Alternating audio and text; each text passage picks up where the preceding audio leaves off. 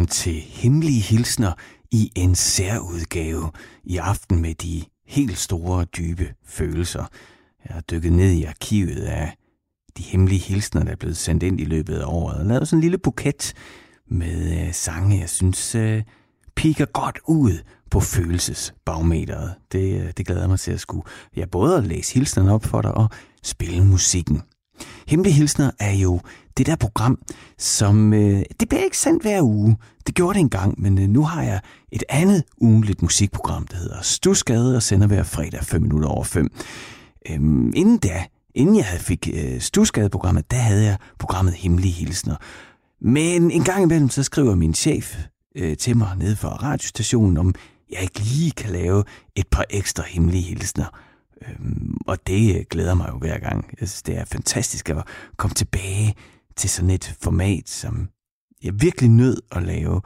Og det gjorde jeg, fordi at de hemmelige hilsner, I har sendt ind til mig, at jeg ja, gang på gang bliver benovet og taknemmelig og ydmyg over for de fortællinger, I gerne vil dele med mig, og også den musik, I ønsker, som altid er med til at ja, skabe en særlig stemning.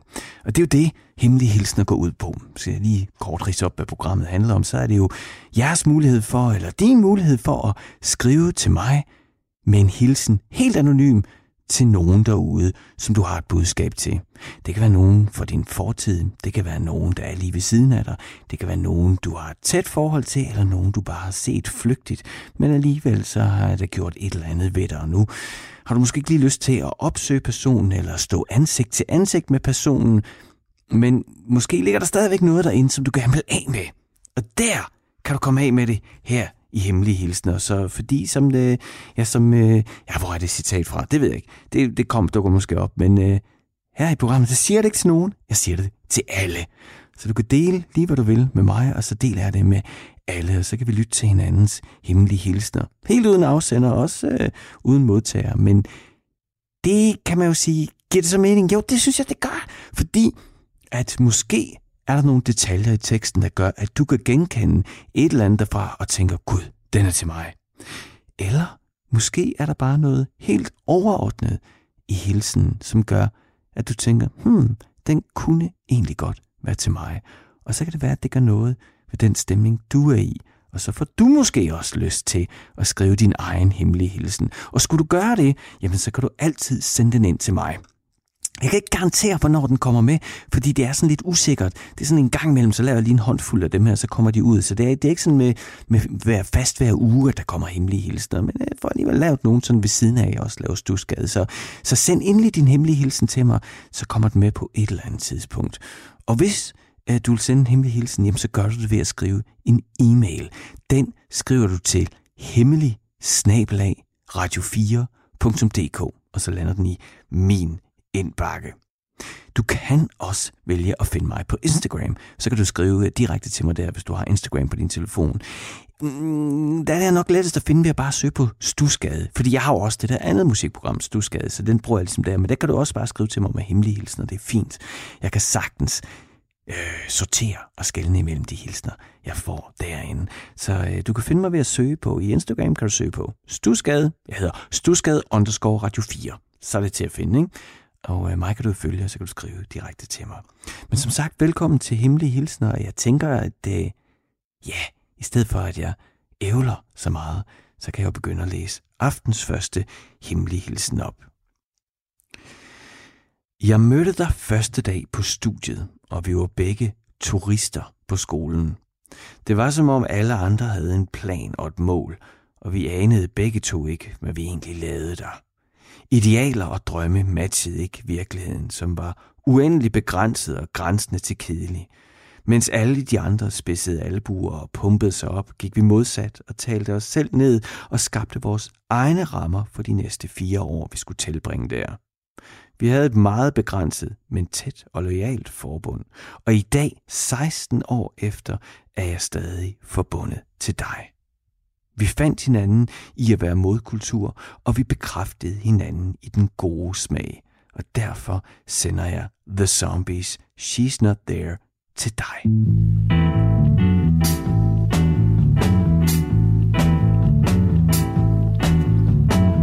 Well, no one told me about her, the way she lied. Well, no one told me about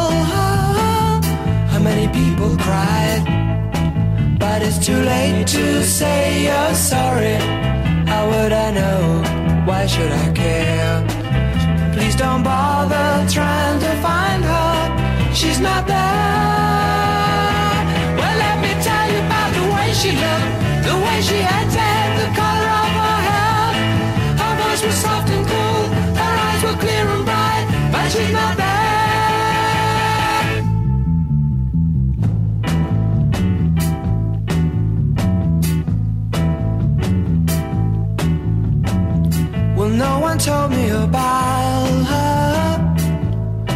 What could I do?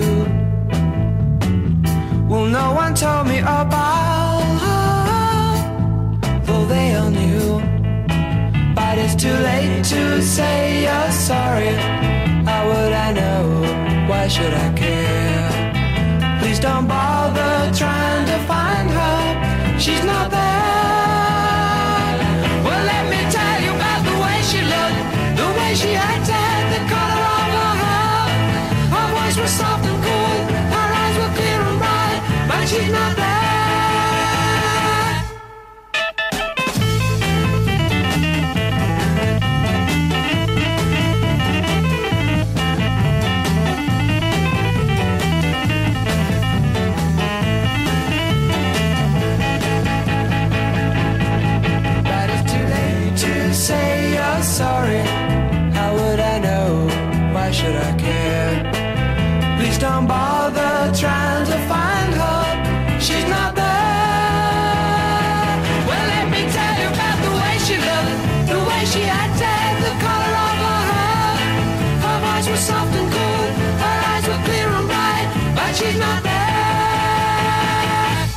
The Zombies med She's Not There fra 1964 her i Hemmelige Hilsner med mig, Frederik Hansen.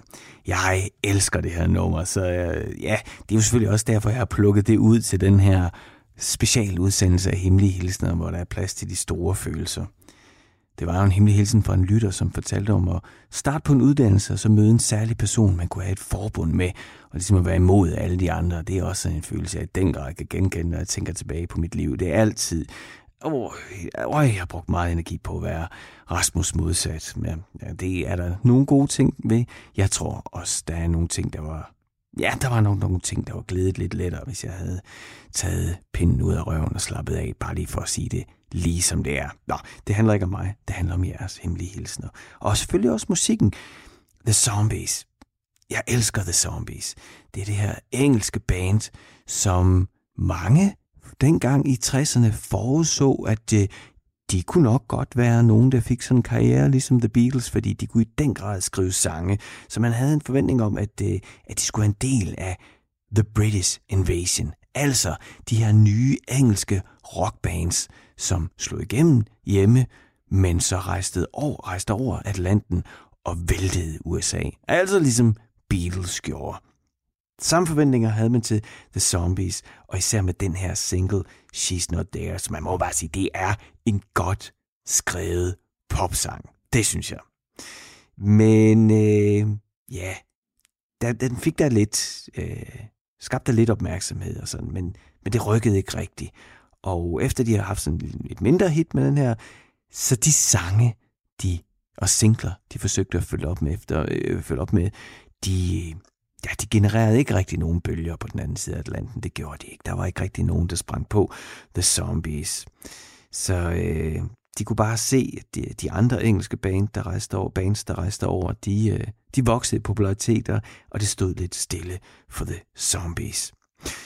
Men så i, 1967, der forsøgte de at gå i sådan en anden retning. Der sker jo også noget, både i verden, men også i musikken der i 66, 67 og 68. Ikke? Det er jo mine yndlingsår. Både når det kommer til popmusikken, for eksempel Motown. Ikke? Altså, hvad der ikke bliver lavet af fantastisk popmusik fra Motown i 66, 67 og 68. Samtidig med, at der er den her psykedeliske eksplosion. Og det er jo, Beatles er jo altid sådan en god indikator for, hvor er popmusikken på vej hen i hvilket år. Ikke? Starter med de der rockede popsange i begyndelsen af 60'erne, og så kommer skiftet jo så især med Revolver, hvor der er jo nogle helt andre produktionsmekanismer, der bliver taget i brug af Beatles, og det er i 1966, og det er jo den grad nok også været med til at skubbe til The Zombies, så de også skulle lave sådan et psykedelisk mesterværk. Og det gjorde de så også med, øh, hvad hedder den, Øhm, Odyssey. Odyssey og Odyssey and Oracle hedder deres mesterværk. Det indspillede de i det legendariske Abbey Road Studio. Og hvem var det nu også lige, der indspillede der? Jamen, det var jo Beatles, der også indspillede der. Så der er ingen tvivl om, at, at Zombies har kigget i den retning.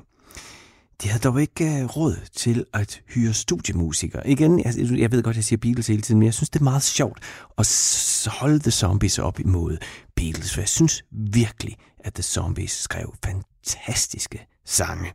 De fik bare ikke det der kæmpe gennembrud, som Beatles fik. Og Beatles øh, var jo havde jo George Martin som producer, og han kom jo sådan fra klassisk musik, så ret hurtigt kunne Beatles også i studiet indspille med, ja, blæser og stryger, cello, violiner, hvad hedder det, valthorn, alt muligt, hvad der nu var af, instrumenter og klange, der kunne løfte popmusikken endnu flere gear. Men det havde øh, The Zombies jo ikke råd til at hyre en cellist ind, eller ja, en strygerkvartet, eller hvad det nu kunne være, man kunne forestille sig. Men til gengæld, så, øh, så siger rygtet, at, øh, at de måtte låne John Lennons Mellotron. Og en melotron er et fantastisk instrument. Vores egen Tim Christensen herhjemme, han uh, brugte også meget. Uh, han har jo også indspillet i Abbey Road, live in Abbey Road. Fantastisk, kan jeg kun anbefale, at du kaster dig ud i. Mm, han er jo også uh, kæmpe Beatles-fan. Og selvfølgelig så skulle han jo også have en melotron. Og en melotron er, hvis du ikke kender sådan en, så er det i virkeligheden en sampler, bare ikke digital. Det er en analog sampler. Altså, sampler betyder jo altså ligesom at kopiere en del, et lille del af et instrument eller et stykke musik, og så kunne bearbejde det bagefter. Og, øh, og det gør man jo i dag ved, at man laver en digital optagelse. Jeg kunne for eksempel lave en digital optagelse. Altså lige nu det her radio, jeg laver, det er jo blevet optaget digitalt. Ikke? Så jeg kunne jo optage mig selv, sige, øh, og så kunne jeg ligesom lægge det ud på et keyboard, og så kunne jeg spille... Uh, uh, uh, uh, uh, uh. Det er groft sagt ikke, hvad man kan gøre med en sampler. Man kan gøre mange, mange, mange, mange andre ting, og så er der rigtig mange, der arbejder med, hvordan man kan udnytte muligheden med en sampler. Men bare sådan lige groft sagt, ikke?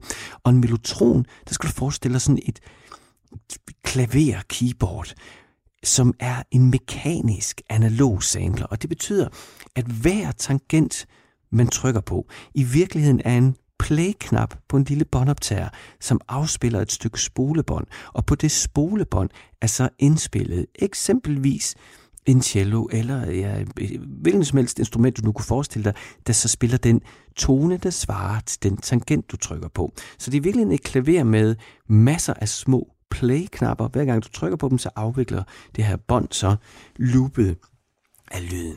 Og øh, ja, altså, det, det er jo et eller andet sted en meget simpel og slet ikke tilfredsstillende gengivelse af et rigtigt strygerinstrument.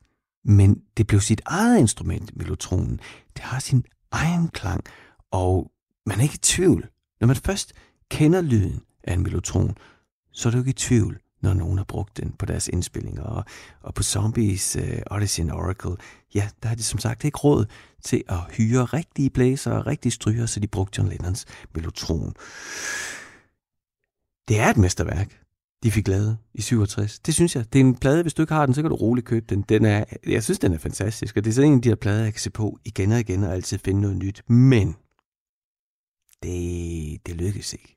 Der var ingen, øh, der var ingen igen, ingen der rigtig bed på. Der var ingen, der syntes, det var rigtig fedt. Igen stod de i skyggen af alle de andre. Og så i 1969 alligevel, så er der det store hit fra Odyssey Oracle, Time of the Season, blev så et hit. To år efter udgivelsen, øh, der blev det et hit på den anden side af Atlanten, altså i USA. Ikke? Men der var der ikke nogen zombies mere. Der havde de givet op, da de egentlig fik deres hit. Sådan kan det gå. Du lytter til Hemmelige Hilsner med mig, Frederik Hansen, her på Radio 4, programmet, hvor du kan sende en hilsen til nogen, der er derude. Det kan være, der er nogen, du har et budskab til. Jamen, så øh, Skriv en e-mail til mig, hemmelig snabelag radio4.dk. Skriv din hemmelige hilsen der, og ikke mindst ønsk et stykke musik, du tænker passer ligneragtigt på den her hilsen. Det kan være, det er til en person, hvor I har et fællesskab omkring et nummer, jamen så er det jo oplagt. Men det kan også være, at der var nogen, du har set flygtig og er blevet hovedkuls forelsket i, og du lyttede til, du havde et nummer i ørerne på det tidspunkt, og de to ting på samme tid gør noget ved dig, så vil jeg også gerne dele den fortælling. Du skal i hvert fald bare skrive din hemmelige hilsen til mig. Så læser jeg den op, og så skal du ønske et stykke musik, og så spiller jeg det stykke musik. Her kommer der en, og som sagt, øh, du lytter til en specialudgave af Hemmelig Hilsen, hvor jeg har taget fat i de store følelser. Prøv lige at høre den her hemmelige hilsen. Jeg blev både overrasket, bange og rigtig ked af det. Men jeg accepterede, at du havde brug for en tænkepause. Jeg fortalte dig, at du skulle tage dig al den tid, du måtte have brug for. Du skulle bare love mig ikke at vende tilbage med et svar, om det så var det ene eller det andet, før end at du havde mærket godt og grundigt efter og var fuldstændig sikker i din sag. Tre uger efter fik jeg mit svar. Du ville os. Du ville mig. Det kniv, du havde stukket i mit hjerte, der havde siddet og gnavet, mens du mærkede efter, kunne nu endelig komme ud igen, og jeg kunne ikke have været mere lykkelig. Men der gik ikke en måned, så jo du kniven ind igen. Det er ikke dig, det er mig, sagde du. Tak, den har jeg luret nu, og alle knep gælder i krig og kærlighed, men jeg kendte dig åbenbart ikke så godt, som jeg troede. Jeg var simpelthen ikke klar over, hvor lav du var villig til at synke, og, uforsigtig, og hvor uforsigtig du var villig til at håndtere mit allerede sårede hjerte i jagten på din egen lykke.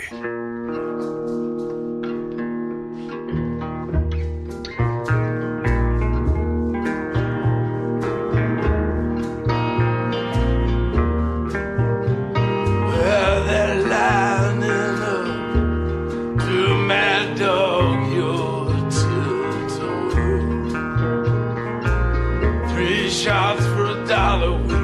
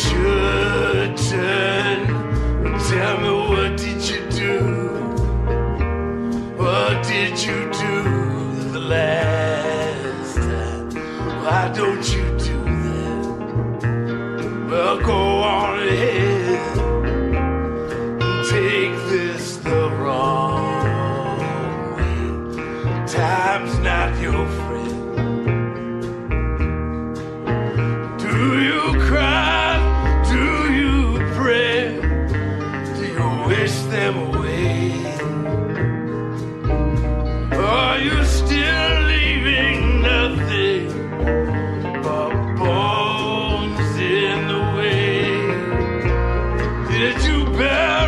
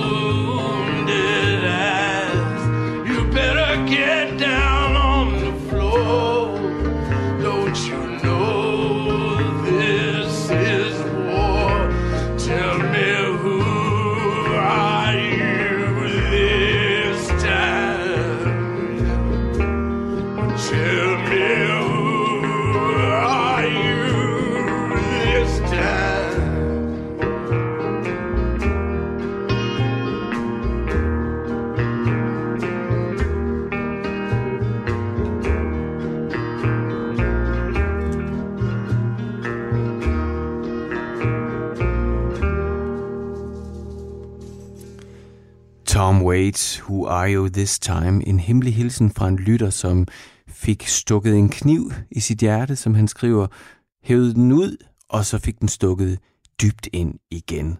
Han var både knust og sur, vred.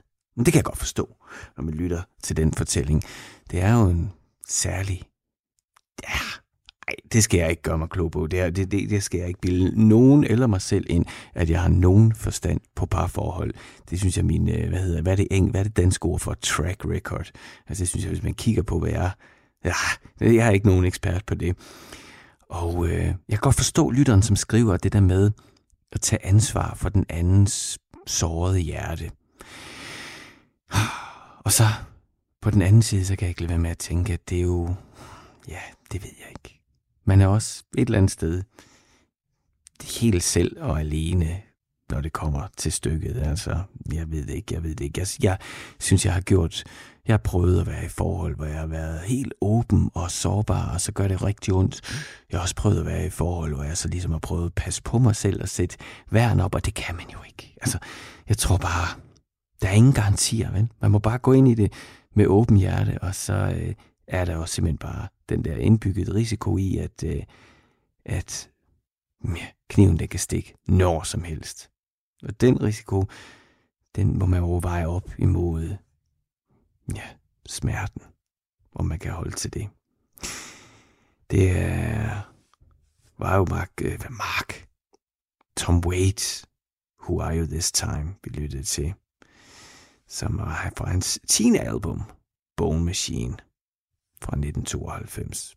Så det er ret præcist musikønske til en øh, meget præcis hemmelig hilsen her på Radio 4 med mig, Frederik Hansen. Det er en særudgave af hemmelige hilsner, øhm, hvor jeg altså har plukket sådan en lille, lavet en lille samling af, af de hilsner, hvor der virkelig er, synes jeg, er noget på spil. Det kan man jo ikke til at sige, det er der dem alle sammen. Eller det, det, er, det er ikke noget på spil, det vil tage tilbage. Det jeg mener, det er, hvor der er store følelser i spil. Altså også i måden, hilsner er beskrevet på, følelserne er beskrevet på. Her fik vi virkelig kniv i hjertet og vrede og sorg og musik, der passer til. Så det er aftens tema.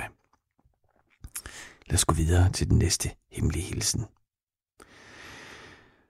Varsomt betræder jeg den nyfaldende sne med mine tunge, mørke vinterstøvler. Nedfaldet af halvrådende grene og kviste knaser sagte under mine fødder, mens havets rolige bølgebrus stemmer i med hekseskovens afdæmpede sørgesang. Ved få tilfælde brydes det sovmodige lydbillede af fuglenes begejstrede kvidren. Et pipende intermezzo, som på en gang fremtræder både betagende og bedrøvende. Som et opløftende sendebud fra Gud drysser de varme lydperler ud over den frostne skovbund. Vinden føles bidende kold på mine opblussende kinder, men min krop er holdt godt varm under frakken og det blomstrede halsterklæde. Under brystet brager et betænkeligt tordenvejr. Den gjalrende lyd sender ekobølger ud over den gråtonede fjord, så jeg næsten kan ane, hvordan trykket laver krusninger på havets overflade. Jeg prøver at få øje på vores træ, det sted, hvor jeg en lun sen sommeraften fandt der dinglende med en kold øl i den ene hånd og en joint i den anden. En ensom verdensmand på ophold fra menneskelivet var du. Den dag var vi begge fulde af forhåbninger.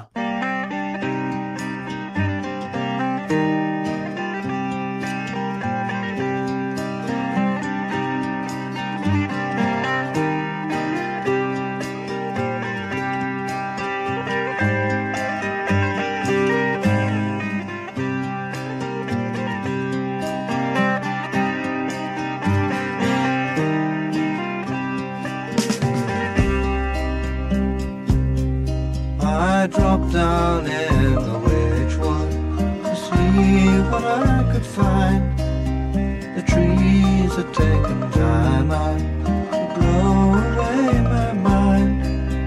All that I could hear there was the sound of my own voice. But the music it was making was nothing of my choice.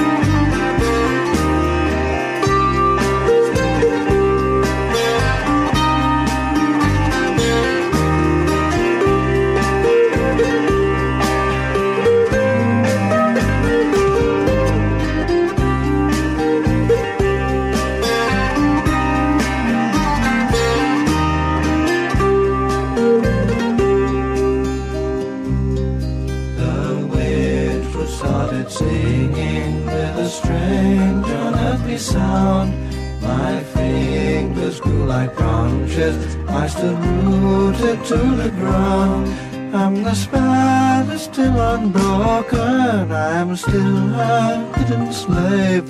Till a casket from the witch would bears my body to the grave.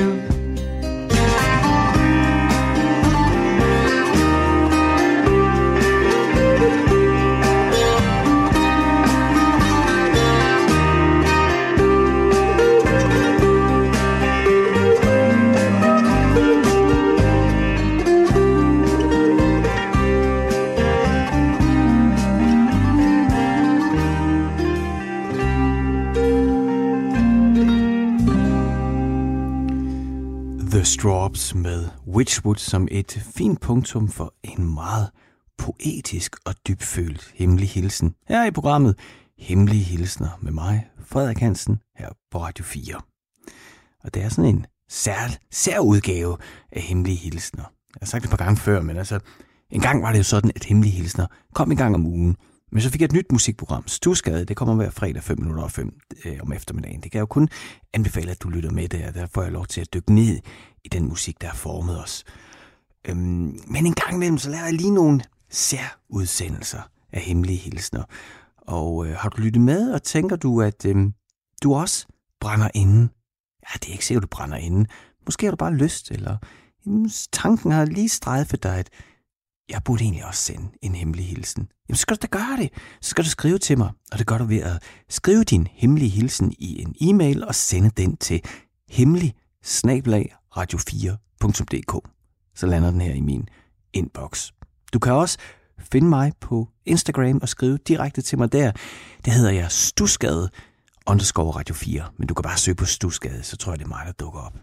Og selvom det er Stusgade-programmet, det er jo min officielle Stusgade-program Instagram-profil, så, så kan du sagtens sende hemmelige hilsner der også. Jeg skal nok putte dem i den rigtige mappe. Skal vi ikke bare gå videre med den næste hemmelig hilsen? Det er jo sådan, at jeg har samlet en buket af... Ja, der hvor jeg synes, at, øh, at der er nogle store følelser på spil. Og det kan både være sorg og kærlighed, og så kan det også være vrede. Det er det nok den... Ja, det, det er den sureste, der er kommet ind i hele hemmelige hilsners historie. Så det, jeg læser op nu, altså, det er noget, en lytter har skrevet. Det er ikke mig, der siger det. Siger det bare, inden du begynder at, og måske at få fat i en klagemail, eller tænker, hvad er det for et sprog i radioen? Nej, ah, så slemt er det ikke. Jeg læser op. Forpulede hyklere, fy for satan. De knæler for Black Lives Matters. Fedt. Det manglede da også bare. Men lige om lidt rejser de til Katar og spiller hyggebold på stadions, der er bygget af slaver. 34 af hvem der oven i købet har mistet livet under konstruktionen, fordi Katar der for øvrigt medvirker til at finansiere radikale sunnimuslimske terrorister, er fucking ligeglade og vil skide på menneskerettigheder. Fordi Katar har penge, som FIFA vil have, og som ryger lige ned i DBU's lommer. Har landsholdet sagt A, har de fandme også bare at sige B og sende et hvert tænkeligt signal i opposition til Katar, der krænker menneskerettigheder hver eneste dag, til UEFA, der lader sig købe af stjernerige ørkenstater, og til DBU, der står med hatten i hånden og nakken dukket. Og det var Danmark. Ole, ole. Hygler hele banden. I ryger alligevel ud i gruppespillet. Jeg vil gerne bede om at høre Verona Camacho med Doing the Omoralsk Schlager Festival.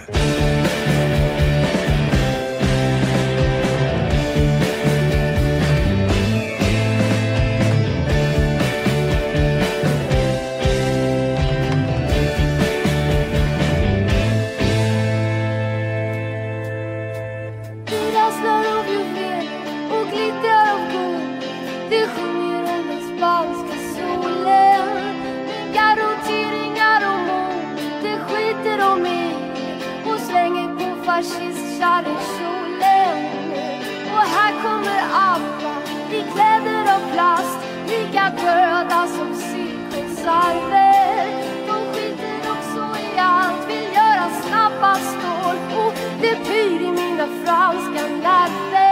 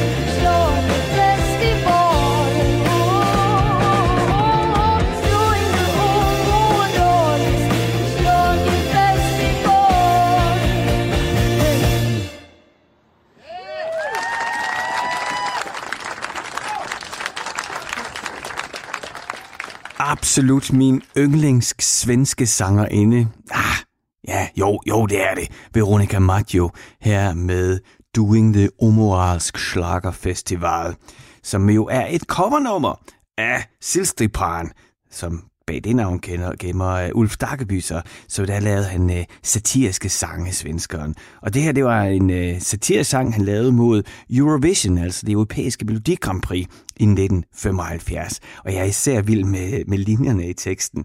Altså, altså det, ja, han er jo venstreorienteret, ikke? og han synes, at det der øh, kapitalistiske, konforme musik på dåse arrangement. Det, det var ikke lige ham. Øh, øh så derfor så han har skrevet de her linjer. Og her kommer ABBA i klæder af plast, lige døde som silikonserves. Jeg elsker den linje. Det fniser jeg hver gang. Det er mega fedt. Det er en live-udgave. Det er jo egentlig ikke et... Øh, øh, Veronica Maggio-nummer, som jeg synes, det er jo et covernummer, men det var et covernummer, hun lavede i et fantastisk svensk tv-program, som hed Ebberts Ark som jo lidt hedder det toppen af, toppen af poppen, er det, det der på TV2. Jeg har ikke rigtig set det, jeg er ikke så vild med det. Jeg kan ikke lige sige hvorfor. Men jeg er vild med Ebberts Ark. Selvfølgelig skal jeg være vild med noget, øh, fordi det er svensker ikke? De er bare gode. Nå, øh, glem det. Abbots Ark er et mega godt musikprogram, hvor øh, den svenske sanger Abbott får besøg af forskellige kendte svenske sanger, som så laver coverversioner her.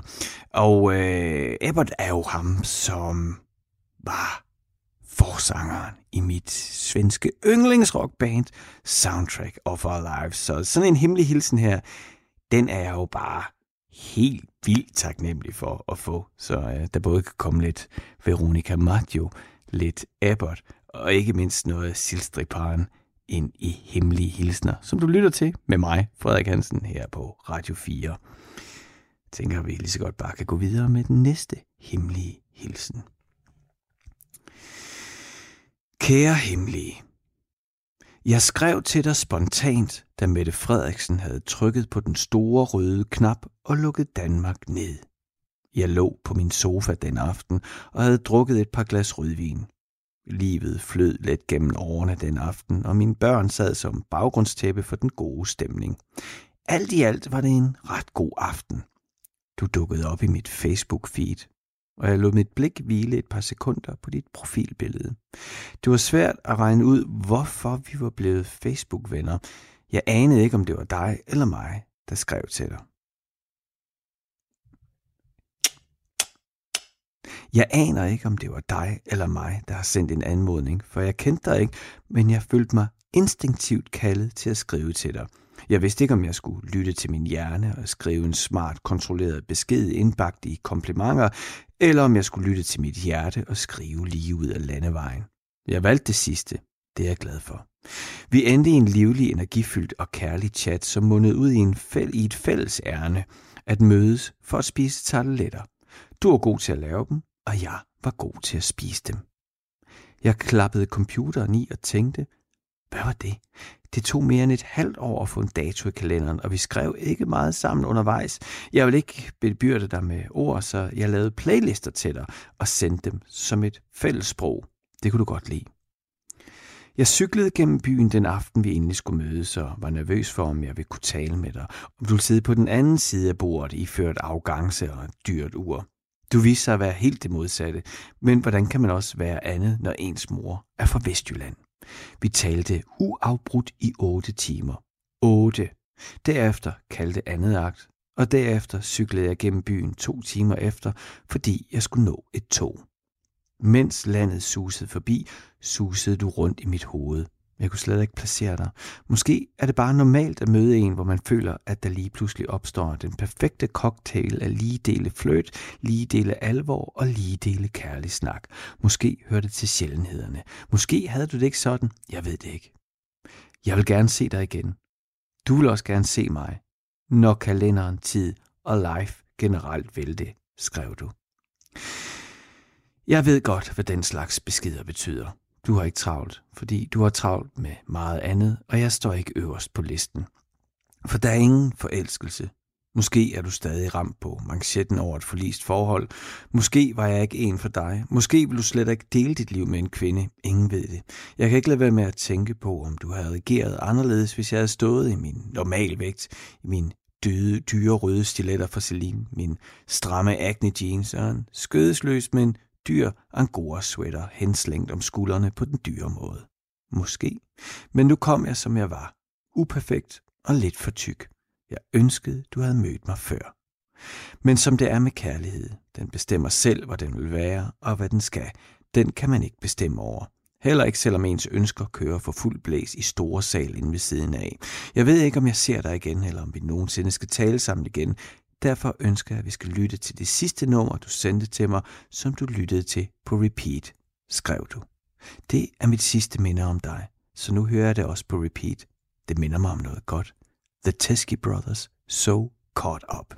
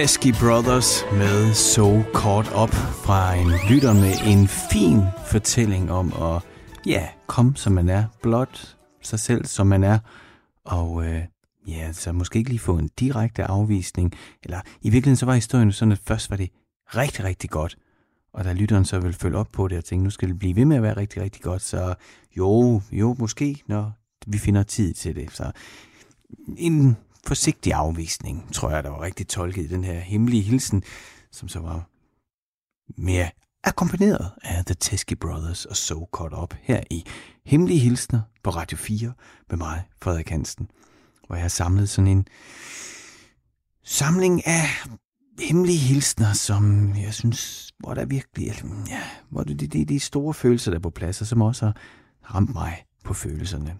Og øh, jeg kan lige nå en sidste en i aften, fordi det er et længere nummer, der kommer efter. Det er nemlig mig, der har fået lov til at bestemme nummeret. Det er jo sådan, at du kan sende en hemmelig hilsen og ønske et nummer. Du kan også sende en hemmelig hilsen og bede mig om at finde nummeret. Og den her, den, øh, det er en af de hemmelige hilsner, hvor jeg... Ja, den har jeg tænkt meget på. Så øh, ja, jeg læser den op her. Hej Frederik.